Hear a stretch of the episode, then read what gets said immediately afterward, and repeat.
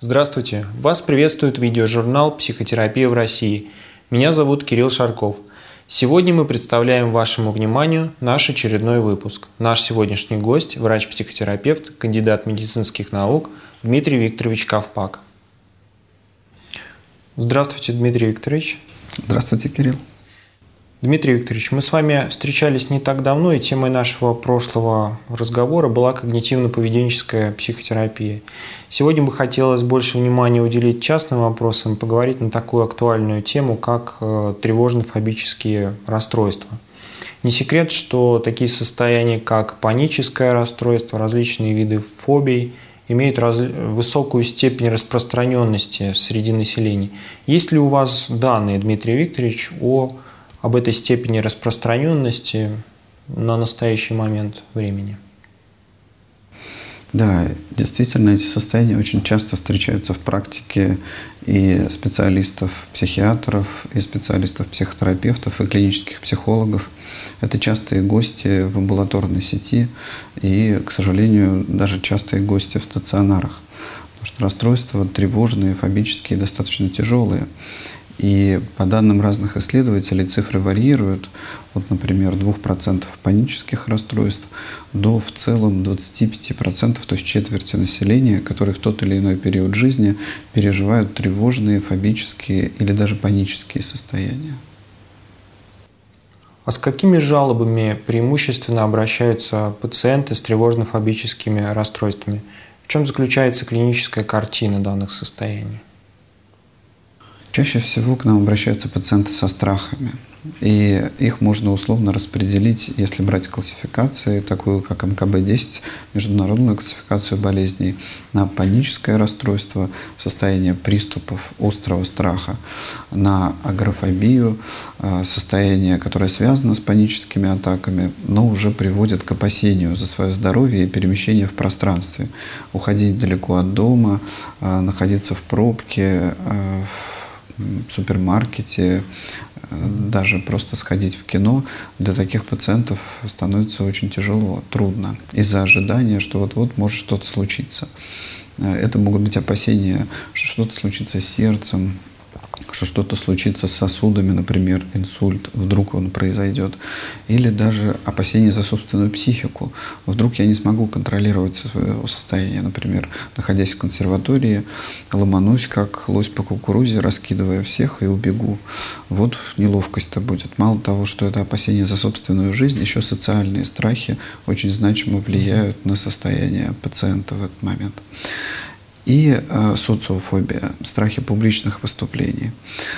Также есть так называемое генерализованное тревожное расстройство, когда тревога разрастается, и генерализация — это обобщение, то есть уже в разных состояниях, в разных ситуациях человек испытывает тревожное состояние, тревоги, страхи и иногда выраженные фобии. Также к таким тревожным состояниям относятся и обсессивно-компульсивное расстройство, навязчивости, которые тоже сопровождаются эмоциональными переживаниями, в том числе тревогой и страхом. Реже встречаются простые фобии, точнее, они встречаются чаще, но реже к ним, с ними приходят к нам пациенты. Страх мышей или страх грозы, страх змеи или локальный страх полетов на самолете, хотя сейчас все чаще начинают обращаться именно с этим в связи с необходимостью летать на курорты, перемещаться в пространстве по работе. Но это уже не так мучительно, потому что этого можно избежать. А вот когда это ситуация панических атак, которые возникают и на работе, и в дороге, и дома, вот с этим пациенты вынуждены обращаться за медицинской помощью. Дмитрий Викторович, какие существуют причины и механизмы развития данных состояний? Какие основные факторы влияют на формирование расстройства?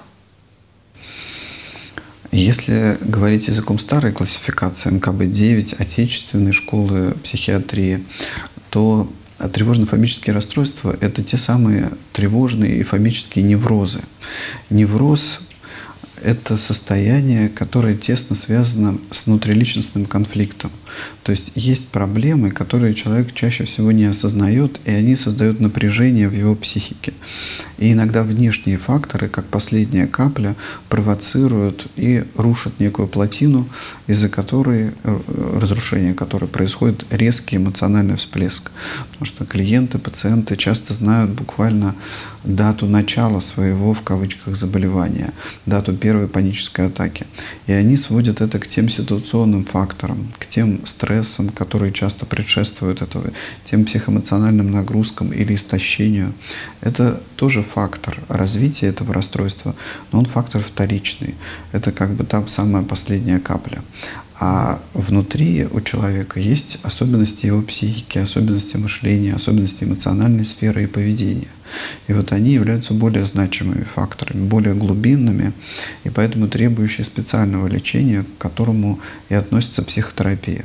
Именно она, помимо медикаментозной помощи, и считается основой э, преодоления тревожно-фобических расстройств, потому что выводит и к осознанию, и к изменению пациента, к тому, что относится к его личности и составляющим генеза, то есть создания, формирования его расстройства, его мнительность, впечатлительность, его система отношений с собой, близкими и окружающим миром. Вот что становится в фокусе внимания и требует неких изменений.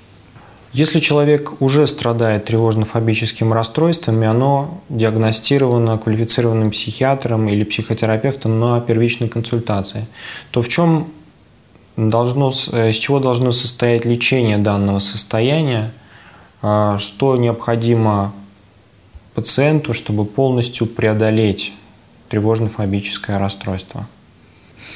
В общемировой практике является распространенной система э, комбинированной, сочетанной или комплексной терапии, когда у человека очень выраженные состояния, э, панические атаки, э, фобическое избегание, когда человек вообще сидит дома и не может выйти на улицу. В таких состояниях чаще всего комбинируется и психотерапия, и медикаментозная помощь.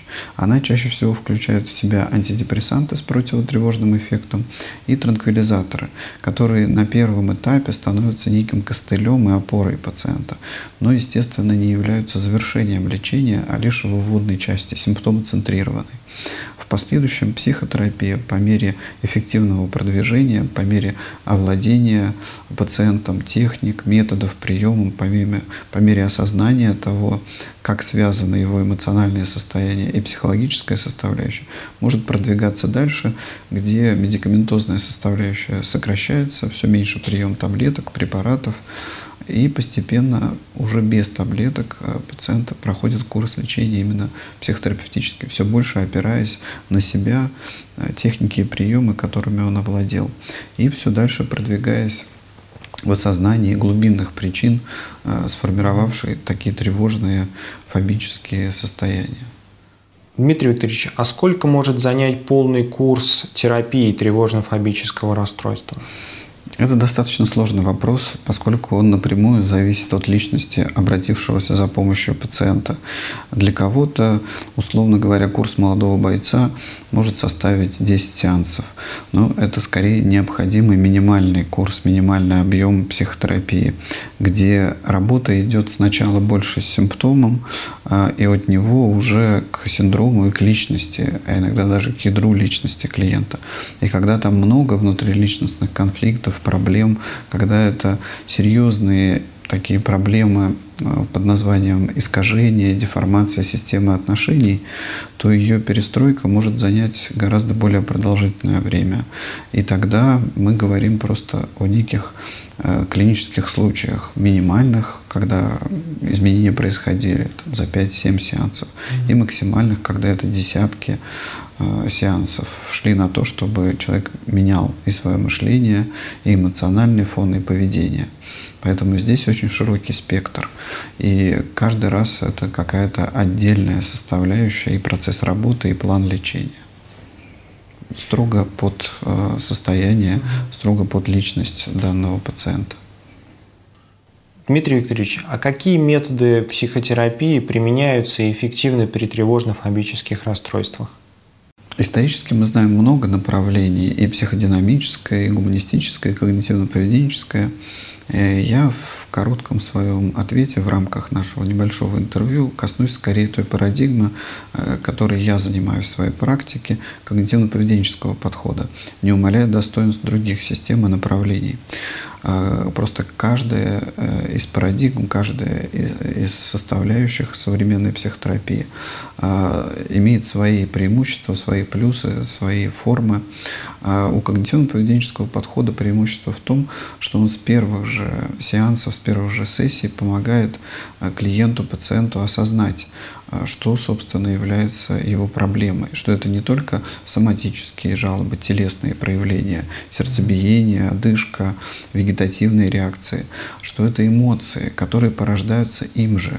И здесь взятие на себя ответственности за собственное состояние помогает гораздо быстрее и эффективнее продвигаться в лечении. Когда человек осознает, что он сам кузнец своего счастья и несчастья, то психотерапия в этом отношении становится надежным и эффективным помощником в понимании, как он это делает, в преодолении сложившейся системы и в формировании новой, альтернативной, в последующем закрепляя ее в обычной жизни.